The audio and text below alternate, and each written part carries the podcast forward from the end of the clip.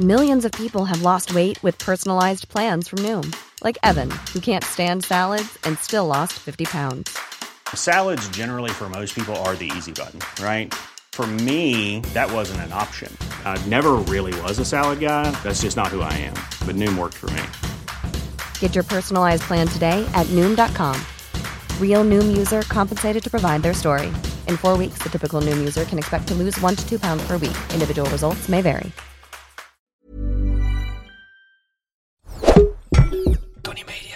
Het is oorlog in Europa. Gaan we allemaal dood in een kernoorlog? Nee, ik denk het niet. Gaat deze oorlog de wereld veranderen? Dat weet ik zeker. Met deze podcast probeer ik grip te krijgen op de oorlog. Elke dag houd ik je hier op de hoogte van de situatie in Oekraïne en Rusland.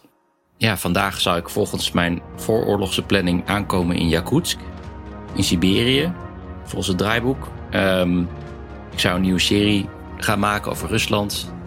Die is natuurlijk niet doorgegaan.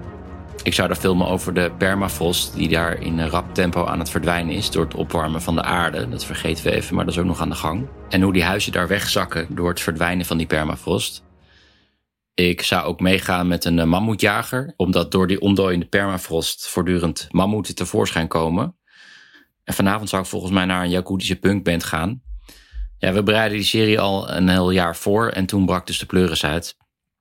En elke dag wordt een bezoek aan Rusland voor mij eigenlijk steeds meer een eh, theoretische exercitie. En ja, ik vraag me eerlijk gezegd af of ik eigenlijk nog wel naar het land toe wil. Maar goed, wie weet. Hoe dan ook, dit is wat er gebeurde op dag 42 van de oorlog. Het Russische leger heeft vannacht raketaanvallen weer uitgevoerd. Uh, dit keer op Mykolaiv en Novomoskovsk. In beide gevallen is een groot tank met brandstof geraakt. De laatste dagen zijn vooral olieopslagplaatsen doelwit van de Russen. Um, door een tekort aan brandstof wordt het verplaatsen van voertuigen natuurlijk moeilijker voor de Oekraïners. En dat is van groot belang in deze fase van de oorlog. Uh, die Oekraïners verplaatsen materieel op dit moment naar het oosten toe, richting de Donbass. Dat, daar komt vermoedelijk het volgende front. En volgens de NAVO-baas Stoltenberg is er nu een soort van beslissende fase van de oorlog aangebroken. Ja, wat kan er nu gebeuren? In het beste geval trekt Rusland terug tot de gebieden die zij al sinds 2014 in handen hadden, in de Donbass. In het slechtste geval neemt Rusland de hele Donbass in en misschien ook Kharkov. En door een soort mirakel beginnen ze misschien nog wel een nieuwe aanval op Kiev. Maar het meest waarschijnlijk, zoals in 2014, komt er een front dat op een gegeven moment niet meer beweegt. Uh, loopgraven die worden gegraven en dat er een soort wapenstilstand komt die jarenlang nog kan duren. Uh, nou, zover is het in Mariupol nog lang niet. Daar wordt nog steeds hevig gevochten. Ik vind het echt ongelooflijk dat het Oekraïnse leger het volhoudt, nog steeds, in sommige delen van de stad. Al wekenlang is daar natuurlijk geen elektriciteit of gas of water. En het leven gaat wel gewoon door op een of andere manier. Ik zag gisteren ook een baby geboren worden in een schuilkelder. Ik zal een link in de show notes zetten. En er zijn steeds meer tekenen dat ook daar oorlogsmisdaden plaatsvinden. Ze houdt het Russische leger al dagenlang het Rode Kruis tegen, wat op zich al een oorlogsmisdaad is. Maar de angst is dat het konvooi wordt tegengehouden omdat die Russen druk zijn met het verstoppen van oorlogsmisdaden, zoals bijvoorbeeld eh, het verstoppen van lichamen van uh, geëxecuteerde burgers. Vanmiddag meldt het gemeentebestuur van Mariupol dat ooggetuigen ook uh, mobiele crematoria aan het werk hebben gezien. Uh, er zijn al eerder berichten opgedoken trouwens van het Russische leger die crematoria heeft uh, ingezet, ook voor het verbranden van eigen soldaten. Verder wordt in Europa gestemd over een nieuw pakket aan sancties. Op tafel ligt een uh, totaal verbod op de import van Russische kolen. In een later stadium misschien ook een verbod op de import van olie. En dat boycotten van Russische olie is eigenlijk belangrijker dan mensen denken. Het gaat de hele tijd over de boycott van Russisch gas. Maar in feite raak je met die olieboycott de Russen veel harder. Ze halen vijf keer zoveel inkomsten uit de olie-export dan, uh, dan gas. En het is ook makkelijker te vervangen dan Russisch gas. Het is makkelijker van ver te halen. Nou ja, dat even terzijde. Verder komen er mogelijk sancties tegen de dochters van Poetin. Een van de dochters, uh, zoals misschien wel bekend is, woont in Nederland. Ze woonde eerst in Voorschoten. Uh, onthulde dat ze nu met haar Nederlandse man een eh, perceel in Duivendrecht heeft gekocht bij Amsterdam. Ook is op dag 42 van de oorlog. De Nederlandse overheid eindelijk wakker geworden nadat andere landen weken geleden al een aantal jachten van oligarchen in beslag hadden genomen. Heeft nu ook de douane in Nederland 14 jachten in beslag genomen, waarvan 12 in aanbouw. Nederland is een belangrijke jachtenbouwer. Ik heb uh, ooit een verhaal gemaakt in de buurt van Moskou. Daar zit ook een Nederlands jachtbedrijf. Ik denk nu niet meer trouwens, maar toen wel. En ik ging daar kijken in, in de haven en daar dobberde een aantal uh, jachten. En dat werd echt een hilarisch verhaal, want ik sprak eigenlijk niemand van wie de jachten waren. Die kwamen er eigenlijk nooit. Er hingen er alleen een soort van oppassers rond. Die oligarchen zelf die kwamen er bijna nooit.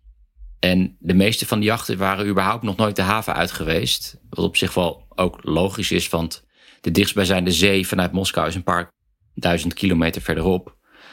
Ja, eigenlijk waren ze gewoon puur een statussymbool. En ik hoop dat de Nederlandse overheid nu die sancties echt wat serieuzer gaat nemen. Nou goed, laten we gaan kijken naar de Russische media. Vorige week had ik het over een stuk uit uh, Medusa. Uh, die ging over de gezondheid van Poetin. Dat hij af en toe afwezig is. Dat hij omringd is door negen dokters, waarvan één een specialist in schildklierkanker. Uh, dat stuk is nu ook in het Engels beschikbaar. En ik zet de link in de show notes om te lezen. Overigens is Poetin nu al meer dan drie dagen, naar mijn weten, niet op tv geweest. Dat terzijde. Verder is het druk op de telegramkanalen uh, in Rusland met filmpjes van plunderende Russische soldaten. Het gaat vaak om uh, beschoten voertuigen waar uh, de Oekraïnse soldaten vervolgens allemaal plunderwaar aantreffen. En er was één filmpje en die ging viral van een Oekraïnse soldaat met een kapotgeschoten MacBook in zijn hand. Die Oekraïner had een dode Rus gevonden met een rare plaat in zijn kogelvrije vest. Normaal zit daar een plaat die kogels tegen kan houden. Dat is de hele bedoeling van het vest. Maar deze soldaat had die plaat eruit gehaald om plaats te maken voor een geplunderde MacBook. En dat kostte waarschijnlijk zijn leven. Verder worden in Rusland intussen mensen vervolgd of ontslagen omdat ze tegen de oorlog protesteren. Het gaat dus niet over mensen op straat, maar in hun werkomgeving. Zo is op het eiland Sachalin een lerares Engels ontslagen nadat ze leerlingen had verteld over de oorlog in Oekraïne. En een van haar leerlingen had dat gefilmd en aan het schoolhoofd laten zien. Twee dagen later was er een proces en daar is ze schuldig bevonden volgens die nieuwe wet die het bekritiseren op de oorlog verbiedt. En ze moest een eh, boete betalen van 30.000 roebel en is nu haar baan kwijt. Uh, niet alleen vertelde ze trouwens over de oorlog, maar ook over de speciale handleiding die medewerkers uh, krijgen in instituten vanaf de crash tot aan de universiteit. Daarin staat precies hoe je hoort te praten over wat Russen noemen de speciale militaire operatie. Over die handleiding kom ik denk ik nog uh, later wel uitgebreider op terug. Verder las ik op de Oekraïnse site Romatske een interview met Taras Dumenka. Hij is militair hoofd in Hostomel, dat is een dorp naast Bucha. Wat natuurlijk al dagenlang in het nieuws is vanwege oorlogsmisdaden, waaronder standrechtelijke executies. Hij meldt dat 400 mensen in dat dorp nog vermist zijn. En hij is natuurlijk bang dat zij hetzelfde lot hebben als de doden in uh, Bucha. Hij zegt, ja, wij lagen een stukje achter het front en Russen hebben hier meer tijd gehad om hun sporen te wissen. Ik noemde het net, ook al dat het misschien aan de hand is in de Mariupol. En dat wordt natuurlijk dan lastiger om aan te tonen dat burgers gericht zijn vermoord. En het wordt makkelijker voor de Russen om hun misdaden te verdraaien in de media. Het lijkt ook dat ze in Hostomel systematisch te werk zijn gegaan. Het hoofd van het dorp is vermoord, dat staat in ieder geval al vast. Maar veel mannen die een belangrijke rol spelen in het dorp, die zijn nog vermist. Zoals de dokter, het hoofd van de brandweer, het hoofd van de dorpsschool. En verder is ook een deel van de bevolking gedwongen gedeporteerd naar uh, Wit-Rusland, dat daar in de buurt ligt. Oké, en dan nog dit. Het is intussen duidelijk dat er troepen van Kadyrov betrokken zijn bij die oorlogsmisdaden in Bucha. Uh, Kadyrov staat aan het hoofd van de deelrepubliek Tsjetsjenië. En dat ze in Bucha zijn ligt ook wel een beetje voor de hand, want zij hebben ruime ervaring met dit soort praktijken in Tsjetsjenië. Ik noemde gisteren al de Tweede Tsjetsjeense oorlog. Officieel hebben de Russen die toen gewonnen, ten koste van ongeveer 10.000 burgerdoden. Maar in de praktijk heeft het Kremlin heel weinig te zeggen in Tsjetsjenië. Eigenlijk is aan het eind van de oorlog een soort deal gesloten tussen Poetin en Kadyrov, waarbij Kadyrov belooft om Tsjetsjenië niet onafhankelijk te verklaren, maar in ruil daarvoor mag doen wat hij wil. Ja, Kadyrov is echt een alleenheerser en hij heeft compleet scheid aan het Kremlin. Legendarisch zijn ook de ontmoetingen van Kadyrov uh, op het Kremlin met Poetin. Hij is daar gewoon gekleed in een trainingspak, tot ergernis van Poetin. Maar goed, hij kan doen wat hij wil. Zo heeft hij ook de sharia ingevoerd boven de Russische wet. Iets wat volgens de grondwet eigenlijk helemaal niet kan. Het is moeilijk om Tsjetsjenië binnen te komen als journalist. Ik heb er één keer een reis gemaakt vlak na de oorlog. Ik heb toen een soort list verzonnen. Ik hoorde over een internationaal filmfestival in Grozny, in de hoofdstad van Tsjetsjenië. Dat hadden ze gewoon opgezet om te doen alsof alles weer normaal was daar. Um, dus daar ik, voor, had ik me voor aangemeld. En uh, op dat moment was de stad ook net weer opgebouwd.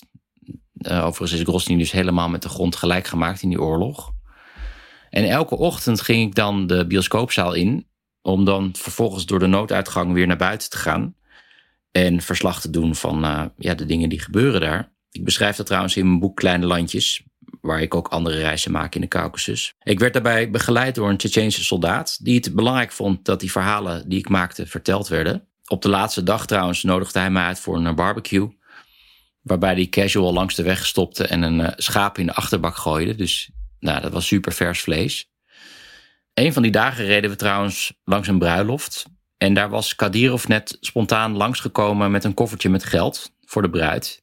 Maar hij is vooral bekend om wat minder vrolijke zaken. Waar ik dus die verhalen over ging maken. Zoals mannen die door gemaskerde mannen van huis worden weggehaald. Zuiveringen. Na mijn vertrek zijn er trouwens in 2019 pogroms gehouden tegen homoseksuelen.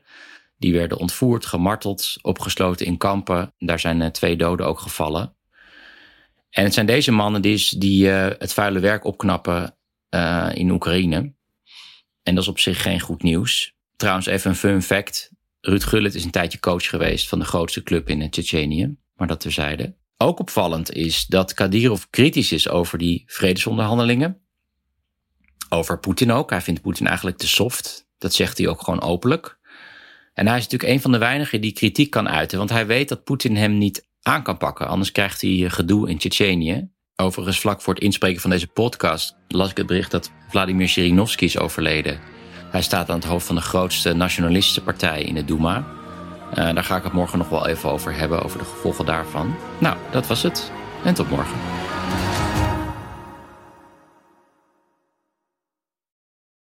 We made USAA insurance for veterans like James. When he found out how much USAA was helping members save, he said, It's time to switch. We'll help you find the right coverage at the right price. USAA. What you're made of, we're made for. Restrictions apply.